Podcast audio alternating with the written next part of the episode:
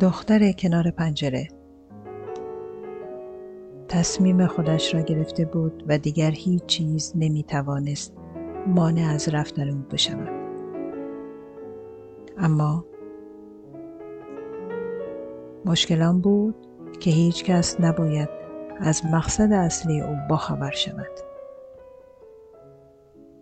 اگر بفهمند که او قصد چه کاری را دارد حتما سعی خواهند کرد او را منصرف کنند. به ویژه مادرش که همیشه نسبت به هر تصمیم مقاومت زیادی به خرج می‌داد. او دلش نمی‌خواست دل مادر را بشکند. از این رو به سراغ گفتن یک دروغ سفید رفت. بالاخره روز حرکت فرا رسید. او بخشی از راه را با قطار طی کرد تا بعد از یک استراحت کوتاه و دریافت وسایلی که قبلا با پست به آنجا ارسال کرده بود به مقصد نهایی خود برسد. انتقال خودش به مرکز هواشناسی در شمال یک تصمیم ناگهانی نبود. چند سال بود که برای رسیدن به این هدف زحمت کشیده بود. ورود به لامشین به راحتی انجام شد ولی با خروج از ساختمان فرودگاه سوز سرما اولین سیلی طبیعت به صورت او بود. باورش نمی‌شد که در اولین ماه فصل پاییز اینجا اینقدر سرد باشد جایی که هنوز نیمه راه بود و او باید تا مرکز چند ساعت دیگر را با اتوبوس طی کند. کت پاییزیش اصلا به درد این هوا نمی‌خورد. خوشبختانه خیلی زود ایستگاه اتوبوس مورد نظرش را پیدا کرد و چمدانش را به بار داد. و در صندلی جای گرفت. داخل اتوبوس گرم بود. خودش را شل کرد تا سرمایی که طی چند دقیقه پیاده روی تا ایستگاه اتوبوس او را کرخت کرده بود از بدنش بیرون رود. در حال گه ایستادن در خیابانها بود تا از شر آن دم لعنتی و سمج راحت شود. داشت کلافه می‌شد. هوا گرم بود و او برای ادامه بازی موش و گربه باید کمی خنک شود. کافی را در مسیر حرکتش انتخاب کرد و پشت میزی روبروی پیاده رو نشست تا مزاحم یا مزاحمان را در خط دید خود داشته باشد. از لیست نوشابه ها و دسرها آب طالبی یخی را انتخاب کرد و منتظر ماند. دقایق بعد گارسون سفارشش را آورد و او از نوشیدن فوری آن خودداری کرد.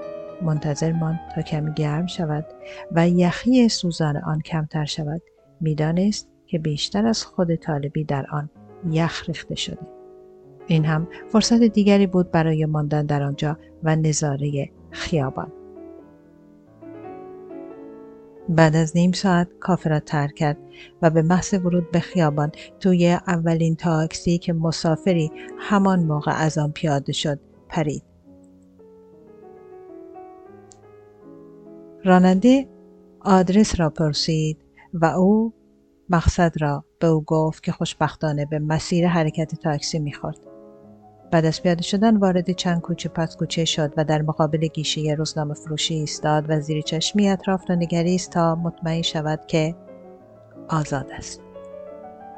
یک تاکسی دیگر گرفت و به مقصد رسید. قرارها گذاشته شدند و او فورا آنجا را ترک کرد. در فرودگاه تا آنجا که می توانست اعصابش را آرام کرد تا به هم نریزند و کار دستش ندهند. مرحله اول بررسی وسایل با چند سال مربوط به لباسها که باعث تعجب شد سپری شد و او در صفحه دریافت مهر خروج به انتظار بازی سرنوشت ایستاد. آیا این مهر بر صفحه از زندگی او فرود خواهد آمد؟ آیا این مهر زندگی او را به طور ریشه تغییر خواهد داد؟ آیا بهتر نیست بدون مهر بماند و یک جایی در همانجا خود را از چشم ها پنهان کند؟ اما حال که نیمی از هفت خانه رستم پشت سر گذاشته شده بود باید چند مرحله بعدی هم طی شود شاید اخلاق فرشتگان خوب باشد و چاره بیاندیشند مهر بر صفحه گذرنامه او خورد و او در سالن انتظار در کنار گیت به انتظار گذشته دقایق نشست. گیت باز شد و او قدم به روی ورود به هواپیما گذاشت و با هر قدم دلهوره و استراب و نگرانی امید دلتنگی و ترس وجود او را در بر می گرفت.